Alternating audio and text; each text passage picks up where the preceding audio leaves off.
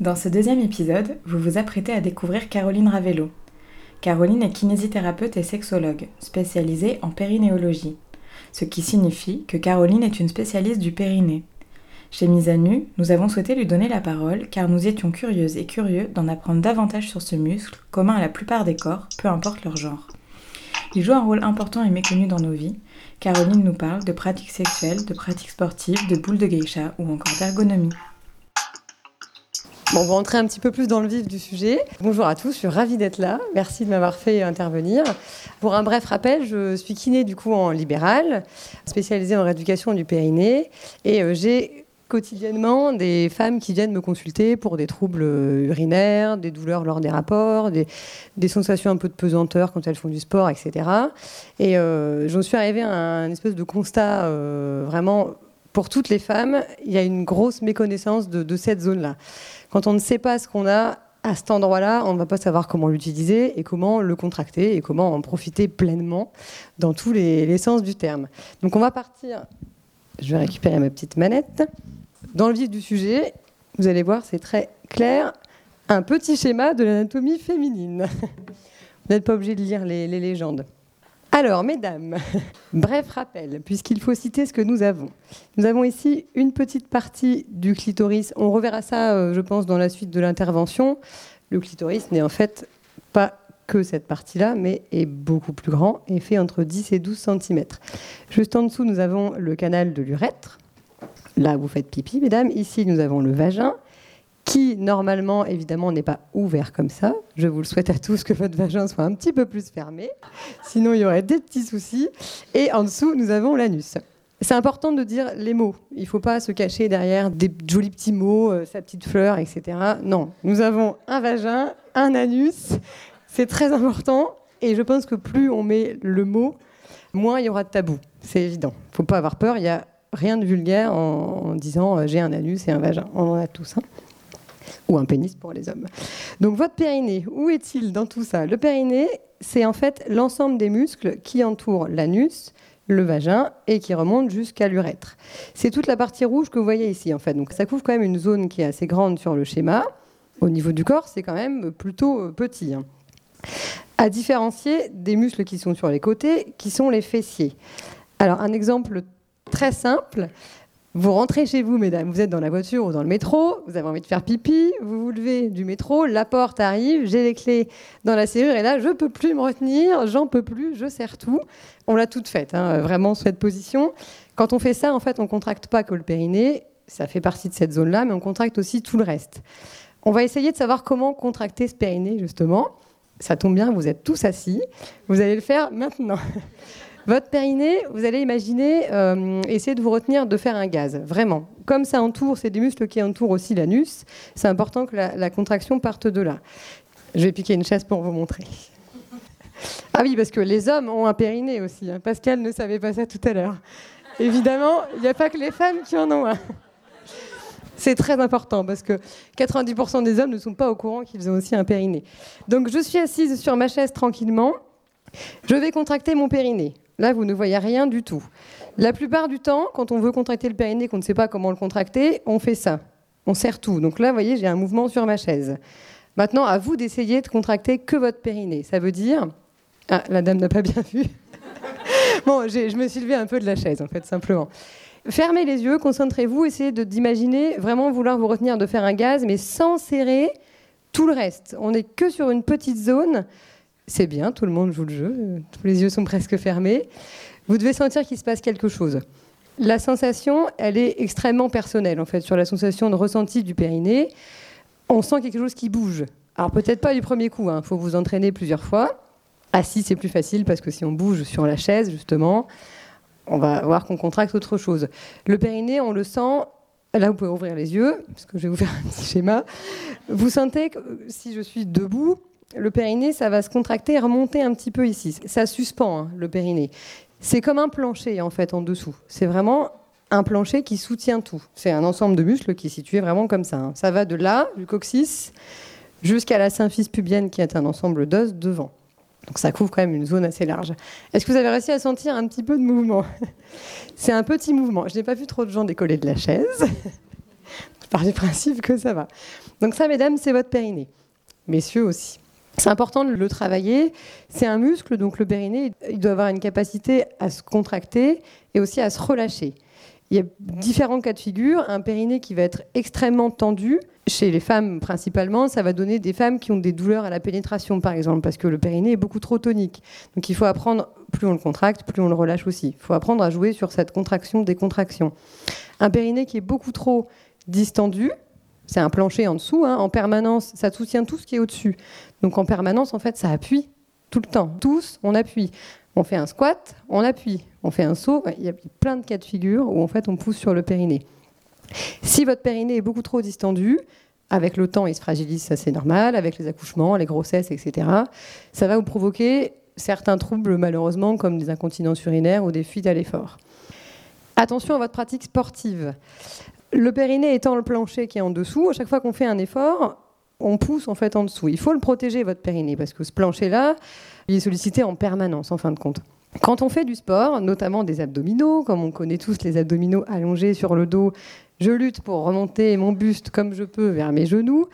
Quand vous faites ça, vous créez beaucoup trop de pression en fait au niveau de votre ventre, des abdominaux, donc ça vient pousser sur le périnée.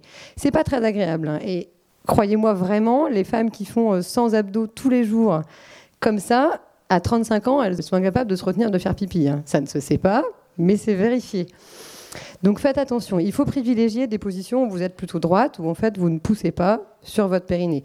Donc comme euh, là on voit sur la photo du gainage par exemple, euh, ça marche très bien, c'est même beaucoup mieux. Donc mesdames, on ne fait plus d'abdos en avant. On fait attention, en plus ça va vous faire du bien. Et en plus c'est beaucoup plus simple de faire du gainage et c'est beaucoup mieux. Il faut faire attention voilà, à vos pratiques sportives, même quand vous courez, même quand vous faites des choses, même de, la zumba ou peu importe, ça met sans cesse en fait des contraintes sur votre périnée. Donc faites attention. Privilégiez plutôt les, mouvements. Vous êtes bien grandi. Déjà, on le voit hein, quand on se tient mal, on se tient comme ça. Alors, on a une petite bedaine devant qui arrive et ça pousse encore sur le périnée. Donc, il y a vraiment une nécessité de vraiment se redresser. On soulage ce plancher en permanence en dessous. Ça, c'est hyper important. Du coup, en parlant de protection de ce plancher, on va arriver sur le thème, sans transition presque, des, boules de geisha. Alors, je n'en ai pas avec moi. J'ai fait ma petite enquête pour savoir qui en avait. Évidemment, personne n'a ça dans son sac à main en permanence. Euh, les boules de geisha, on entend tout un, tas de choses dessus. Euh, alors, méfiez-vous. Ça vraiment plusieurs euh, utilités. Mais on est sorti un petit peu du cadre de, l'utilité principale. Ça existe depuis très très très longtemps, les boules de geisha. Même à l'époque, c'était des petits œufs, on appelle ça des œufs de jade, il y en a encore qui en ont. Ça avait en fait pour but de rééduquer le périnée. C'est devenu par la suite un objet euh, utilisé dans le sexe, donc comme un sextoy, mais à la base, c'était vraiment pour rééduquer le périnée. Pourquoi? Parce que si euh, vous avez les boules de geisha à l'intérieur de votre vagin, dans un premier temps, il faut que les boules tiennent. Donc ça, après, ça se discute euh, en apprenant comment on les place, etc. Mais quand vous avez les boules de geisha à l'intérieur de votre vagin, vous les mettez allongées. Si vous vous levez et que la boule est déjà redescendue, il y a un petit problème. Quoi. Donc, on reste chez soi hein, quand c'est comme ça. Et on va voir un kiné ou une sage-femme pour éduquer son périnée. Ça veut dire que du coup, le périnée est vraiment beaucoup trop distendu. Une fois que vous avez des boules à l'intérieur du vagin, le but, c'est pas euh, de les porter 10 minutes. C'est vraiment allez, deux, trois fois par semaine, c'est un outil de rééducation. Vous les laissez une heure, une heure et demie, et vous allez faire votre vie. Mais vraiment, vous allez faire vos courses, vous allez prendre le métro, vous allez faire un tas de choses. Ça ne se verra pas, alors n'ayez pas une démarche, ne vous inquiétez pas. ça ne se sent pas si elles sont bien positionnées. Après, ça s'apprend vraiment à les poser. L'intérêt euh, des boules de geisha, c'est que quand vous les avez à l'intérieur de votre vagin, admettons, j'ai fait tomber quelque chose, hop, je veux me baisser pour ramasser quelque chose, je me suis baissée, et là, hop, j'ai senti un mouvement au niveau du vagin. Les, boules ont bougé. Ça veut dire qu'en fait, j'ai exercé une pression sur mon périnée. C'est un très bon indicateur de savoir si vous avez mis trop de pression ou pas sur votre périnée. Les boules de geisha, les mieux sont les, boules euh, qui ne sont pas attachées. en fait, je vais vous montrer. Ça, c'est pas terrible. Ça, c'est beaucoup mieux. En fait, ce sont des boules qui sont libres les unes par rapport aux autres. Ça, c'est pas terrible non plus, le, le premier, parce que déjà, c'est pas une bonne matière. Alors du coup, je vais, rebondir là-dessus. Attention, on peut acheter un tas de choses sur Internet. maintenant, on les commercialise comme ça. Hein. C'est un petit bout de plastique, euh, ça ressemble à un cœur. Il y a même des formes, des fois en cerise. Euh, voilà. Il faut euh, garder en tête que même si votre vagin, mesdames, n'est pas 100% antiseptique et javelisé, faut pas mettre n'importe quoi non plus à l'intérieur. Donc, privilégier des, des matériaux un peu comme ceci, ou même comme celle-ci, c'est du silicone médical. C'est mieux que du plastique ou toute autre matière qui pourrait provoquer beaucoup d'allergies et des petites mycoses pas très sympathiques. Donc, le mieux, ce sont des boules qui sont séparées par un fil, puisque en fait, celle qui est au-dessus va venir taper sur celle qui est en dessous quand vous allez générer trop de pression. Donc, à vous, et je vous assure, alors là, je vais raconter ma vie deux minutes. Euh, j'ai fait une formation justement sur les boules de geisha. On a dû les porter en formation pour évidemment savoir euh, comment les utiliser. La formatrice nous a fait ramasser un crayon. Moi, j'ai mis dix fois avant de réussir à ramasser, sans que mes boules, elles, se touchent. Hein. Parce qu'on ramasse, on se dit merde, j'ai pas fait le bon mouvement. On recommence. Et en fait, au bout d'un moment, on finit par comprendre quel est le bon mouvement aussi. quel est le, le bon mouvement pour protéger son périnée. Et en fait, c'est un très bon indicateur. Donc il faut l'utiliser au quotidien, pas tous les jours, mais euh, vous faites ça une fois par semaine, vous allez faire votre vie et c'est très bien. Il y a un deuxième intérêt euh, des boules de geisha, c'est que le fait d'avoir quelque chose à l'intérieur de votre vagin, ça va frotter en fait sur les parois euh, vaginales en permanence quand on marche, hein, quand on s'assoit, quand on se lève, etc. Et ça vient augmenter en fait la lubrification naturelle de votre vagin. Donc, mesdames, il y a beaucoup de femmes à l'âge de la ménopause, mais pas que, mais on retrouve ce syndrome vraiment euh, une fois ménopausée.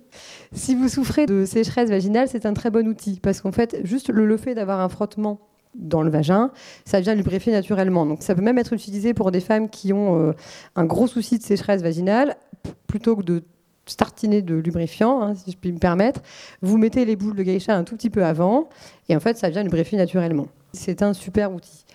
Et après, vous l'utilisez euh, évidemment sexuellement comme vous voulez. Euh. effectivement, le, frottement euh, dans un certain contexte est beaucoup plus agréable que quand ça frotte et qu'on va faire ses courses. Hein. Qu'on soit d'accord. Hein.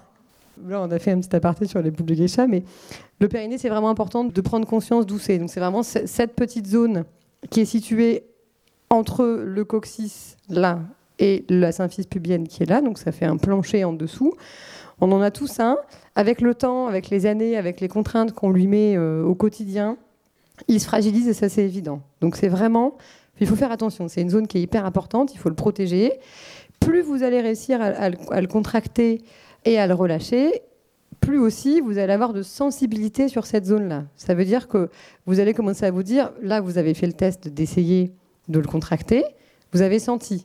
Donc déjà, il y, a des gens qui n'ont jamais senti cette sensation-là. C'est la première fois que vous sentez que ça bouge à cet endroit-là.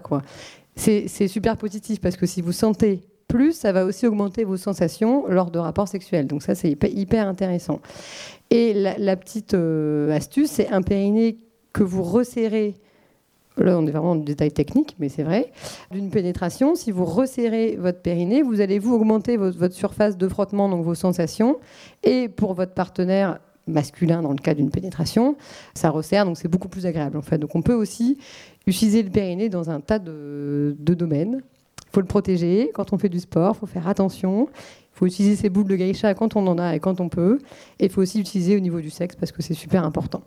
Si vous avez quand même des petits soucis au niveau du périnée, ce qui touche beaucoup, beaucoup de femmes, N'hésitez pas à en parler autour de vous. Il n'y a, aucun tabou sur ce sujet euh, chez les sages-femmes, chez les kinés, chez les gynécos, chez les urologues.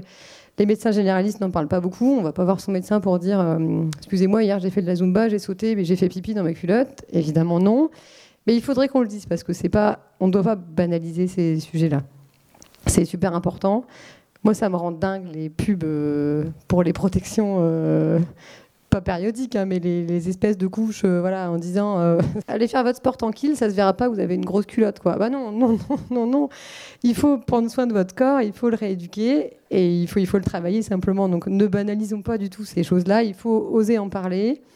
Ça touche tout le monde.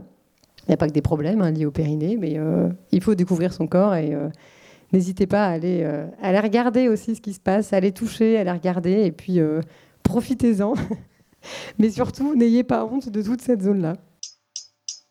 Pour en savoir plus, vous pouvez suivre et contacter Caroline via sa page Facebook. Toutes les informations sur les intervenantes et intervenants sont par ailleurs disponibles sur nos comptes Instagram et page Facebook. Ce podcast est produit en collaboration avec Estelle Dautry, à qui nous devons aussi sa réalisation. Mise à nu remercie l'ensemble des bénévoles qui ont contribué à la réalisation de cette journée, notamment Estelle Dautry et l'entreprise VS au son, Victor Point à la photographie, Nicolas Détrez à la vidéo, ainsi que notre partenaire, la librairie La Franchie, spécialisée en féminisme au pluriel et art du spectacle.